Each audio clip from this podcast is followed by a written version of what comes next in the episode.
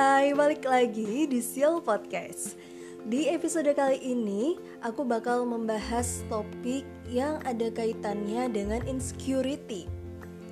Pasti teman-teman udah tau lah ya, kalau security, insecurity itu membahas tentang hal apa. Nah, kenapa aku pengen membahas ini?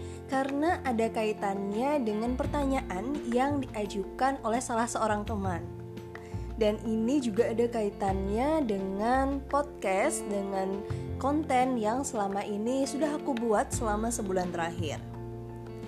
Dan aku juga inget di episode sebelumnya aku sempat membahas tentang nobody's perfect be yourself dan menurutku itu bisa dikaitkan lah dengan topik kita hari ini. Sep selengkapnya seperti apa? Kita lanjutkan di segmen kedua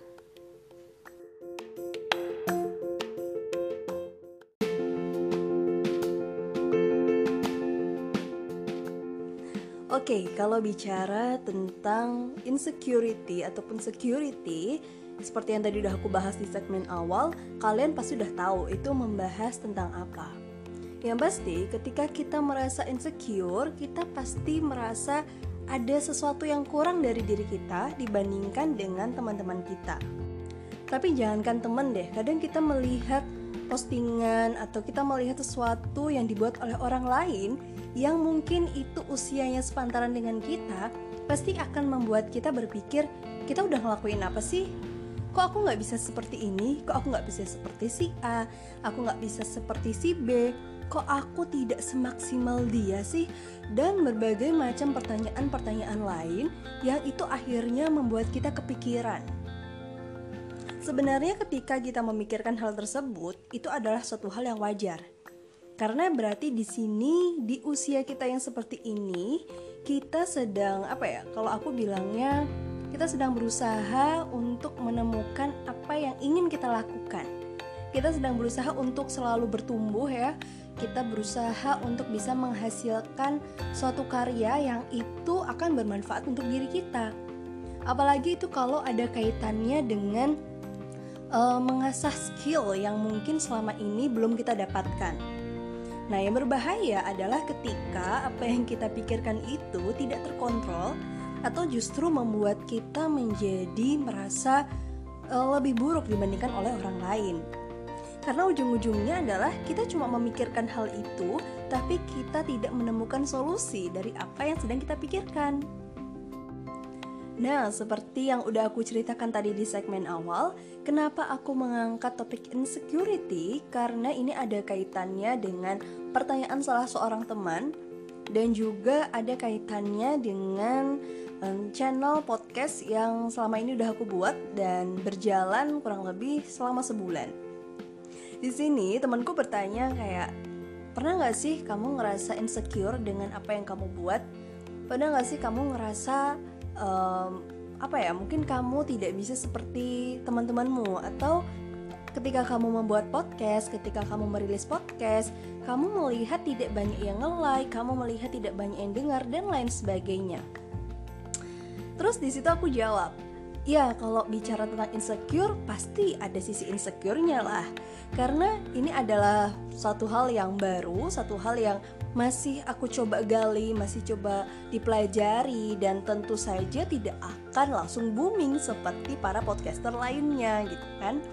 Dan kalau dibilang ya yang namanya kita merilis satu hal gitu ya, membuat satu hal yang baru, nggak mungkin dong itu bakal langsung uh, banyak yang dengar, bakal langsung banyak yang like kecuali kamu adalah seorang yang sudah dikenal oleh orang lain gitu kecuali kamu adalah seorang um, entertainment gitu entertainer atau mungkin kamu seorang influencer. Dan pertanyaan semacam itu pertanyaan yang diajukan oleh temanku ini menurutku adalah suatu hal yang wajar. Apalagi di situasi yang seperti ini kita tahu aktivitas kita itu lebih banyak di dalam rumah. Jadi buat orang-orang yang biasa beraktivitas di luar ya yang biasanya melakukan satu hal mengeksplor segala sesuatu akhirnya mau nggak mau mereka harus berpikir ya mereka harus memutar otak kira-kira apa sih yang bisa aku lakukan walaupun cuma berada di rumah Makanya tidak mengherankan ya di situasi seperti ini kita melihat penggunaan internet jauh meningkat lebih tajam dibandingkan dengan sebelum situasi ini terjadi gitu. Yang tadinya udah meningkat justru makin meningkat. Nah, salah satu hal penyebabnya gitu ya karena di situasi seperti ini pada akhirnya yang namanya anak-anak muda mereka memutuskan untuk membuat suatu karya melalui atau memanfaatkan internet kita lihatlah banyak sekali konten-konten yang kemudian bermunculan, akun-akun baru yang kemudian bermunculan dan itu di apa ya, digagas oleh kelompok anak-anak muda. Tentu saja ini suatu hal yang positif, suatu hal yang sangat baik. Karena pada akhirnya kita jadi tahu nih dan kita bisa menyalurkan apa yang pengen kita lakukan tapi tidak bisa untuk saat ini gitu. Otomatis dengan me, apa ya membuat satu konten di sosial media kita jadi bisa mengeksplor mungkin kemampuan kita untuk berbicara ya contohnya seperti saya membuat podcast atau juga mungkin kemampuan kalian untuk menulis ya dengan membuat eh, postingan-postingan uh, yang itu bisa menginspirasi sebagian orang tapi ternyata di sisi lain ada sebagian yang merasa hal itu menjadi satu hal yang apa ya? Mereka jadi kepikiran karena kalau bisa aku bilang di usia-usia kita nih yang mungkin sebaya yang sepantaran ketika melihat temennya bisa membuat satu karya yang tadinya tidak kepikiran ya mereka jadi agak ke-trigger nih. Pasti akan ada pemikiran seperti ini. Kok dia bisa sih bikin seperti itu? Kok dia bisa sih? Kayak gitu kan seperti yang tadi udah aku ceritakan di awal. Nah um, oke okay, balik lagi tentang insecurity ya sebenarnya ketika kita melihat teman-teman yang bisa berkarya dan ketika kita kemudian agak tersetil itu satu hal yang wajar. Karena memang usia-usia kita ini usia produktif loh. Cuma cara meresponnya pun pasti berbeda. Ada tipe-tipe yang ketika dia melihat temannya seperti itu ya udah anggap angin lalu gitu. Dia tidak kemudian menjadikan dirinya itu kayak uh, aku harus seperti dia. Aku bisa kok jadi diri aku sendiri. Nah ada yang seperti itu. Terus ada lagi yang ketika ke trigger dengan teman-temannya yang bisa berkarya dia justru menjadi apa ya teman-temannya ini menjadi inspirator buat dia. Ah kayaknya aku juga bisa deh. Atau oh ternyata di situasi seperti ini mereka bisa membuat hal kayak gini ya. Berarti aku harusnya bisa dong. Walaupun mungkin konten yang dibuat berbeda gitu. Nah nah ada lagi yang ketika melihat teman-temannya berkarya yang kemudian dia ke-trigger, ke-triggernya ini justru membuat dia semakin minder, membuat diri dia merasa tidak mampu dibandingkan dengan teman-temannya. Kemudian ada yang berpikir um, kayaknya aku nggak bisa deh seperti dia kayaknya apa ya aku nggak jago bikin kayak gini bikin kayak gitu dan lain sebagainya. Kalau nggak salah ada sebuah live Instagram dari dokter Jimmy.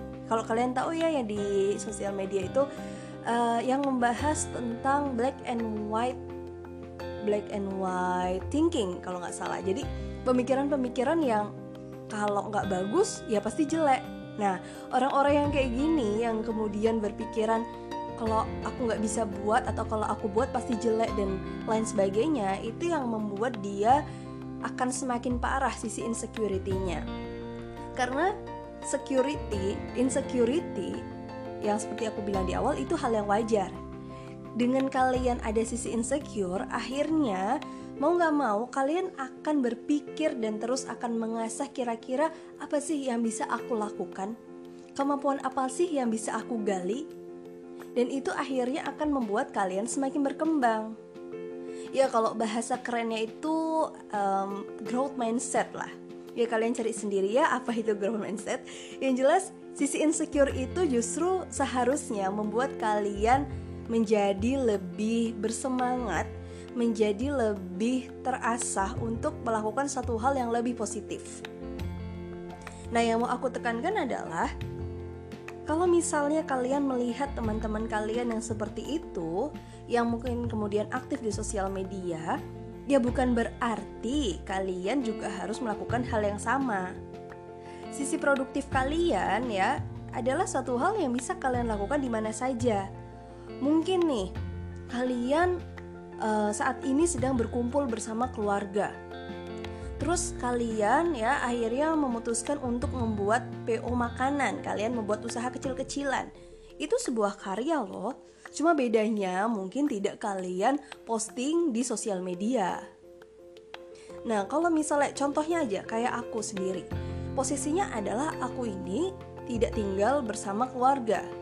Aku sendirian di rumah cuma sama adik dan akhirnya aku harus apa ya supaya aku tetap produktif ada sesuatu hal yang harus aku buat.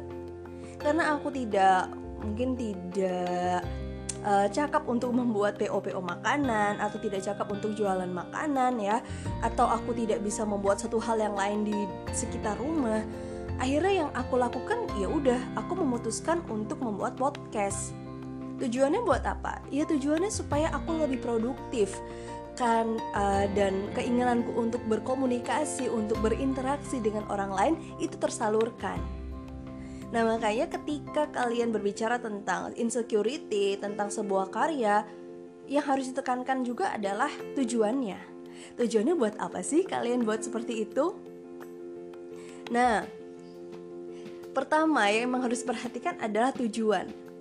Ketika kamu ingin membuat satu hal Itu tanyain dulu deh ke diri kamu sendiri memang benar-benar karena kalian ingin produktif, ingin e, berkarya, atau tujuannya hanya untuk ikut-ikutan.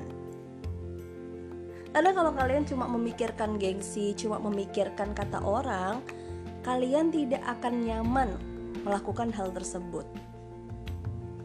Jadi apa ya?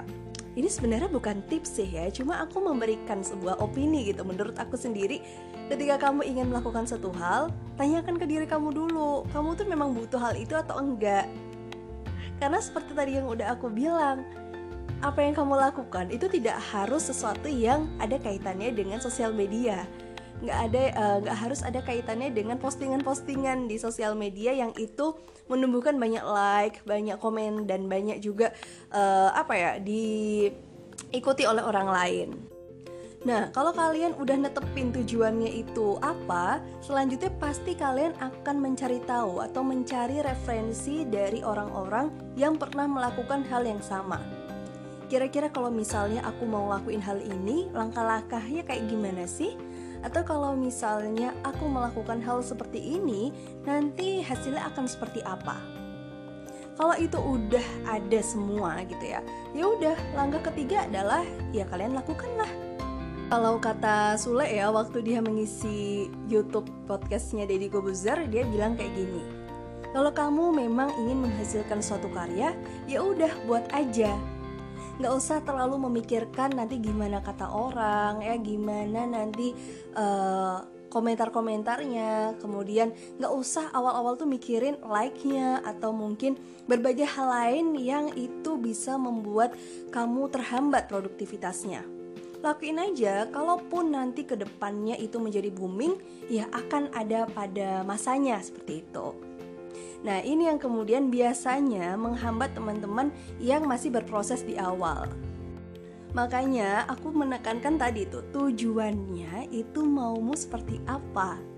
Kalau kamu memang benar-benar ingin misalnya menginspirasi orang lain lewat tulisan-tulisanmu atau ingin menginspirasi orang-orang lewat uh, konten-kontenmu, pasti kamu akan berusaha semaksimal mungkin untuk membuat hal itu menjadi lebih baik lagi.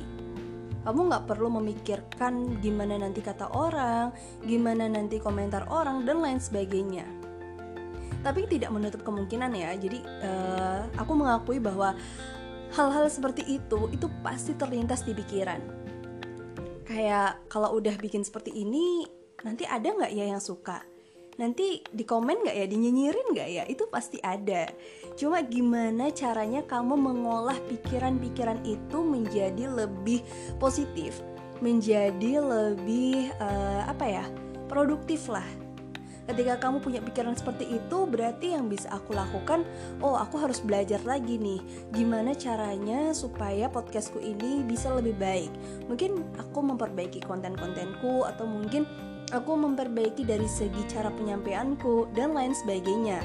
Contohnya seperti itu. Jadi makanya buat kalian yang belum melakukan satu hal gitu ya, kemudian ke-trigger karena teman-teman kalian ya menurutku coba lihat dulu ke diri kalian masing-masing. Kalian memang butuh melakukan hal itu atau tidak? Kalau memang kalian tidak ingin melakukan hal tersebut karena menurut kalian aku pengen menjadi diri aku sendiri, nggak perlu ikut-ikutan dan lain sebagainya, ya udah lakukan apa yang memang kamu mau. Tapi kalau ternyata apa yang dilakukan sama teman-temanmu itu kemudian menginspirasimu untuk melakukan hal yang baik juga, ya mulailah dari diri kamu sendiri Entah itu kamu bisa melakukan hal itu secara individu atau secara berkelompok, yang penting kamu nyaman dan kamu tetap produktif. Karena sayang-sayang loh di situasi seperti ini kamu uh, apa ya tidak memanfaatkan dengan baik. Dan apa yang aku sampaikan ini bukan berarti aku menganggap kalian yang tidak melakukan suatu hal itu yang tidak membuat suatu karya itu adalah orang-orang yang malas. Enggak, aku nggak bilang seperti itu karena sebenarnya sebelum aku membuat podcast pun aku juga orangnya santai-santai aja gitu nggak terlalu mikirin. Dan podcast yang aku buat ini tujuannya ya untuk menyenangkan diri aku sendiri. Asal aku nyaman asal aku senang dan asal aku bisa lebih sehat secara psikis ya di situasi seperti ini ya udah itu yang aku buat. Kalau misalnya kalian suka mendengarkan postingan-postinganku ya alhamdulillah gitu ya. Kalau enggak ya udah gitu. Yang penting balik lagi ke diri kalian sendiri jadi nggak perlu ngikutin kata orang karena kadang mengikuti kata orang itu belum tentu baik buat diri kita tapi kalau kata orang itu bisa bermanfaat untuk diri kalian berarti ya kalian bisa memanfaatkan itu sebagai peluang untuk terus menjadi ke arah yang lebih baik Nah, kayaknya cukup sekian deh untuk pembahasan kali ini di episode tentang insecurity. Nah, di episode selanjutnya aku akan membahas tentang insecurity dari orang-orang yang sudah menghasilkan satu karya tapi uh, merasa apa ya, berbeda atau merasa tidak bisa sama seperti mereka. Nah, ini bahasan yang akan lebih menarik lagi tentunya. So, sampai jumpa di episode selanjutnya.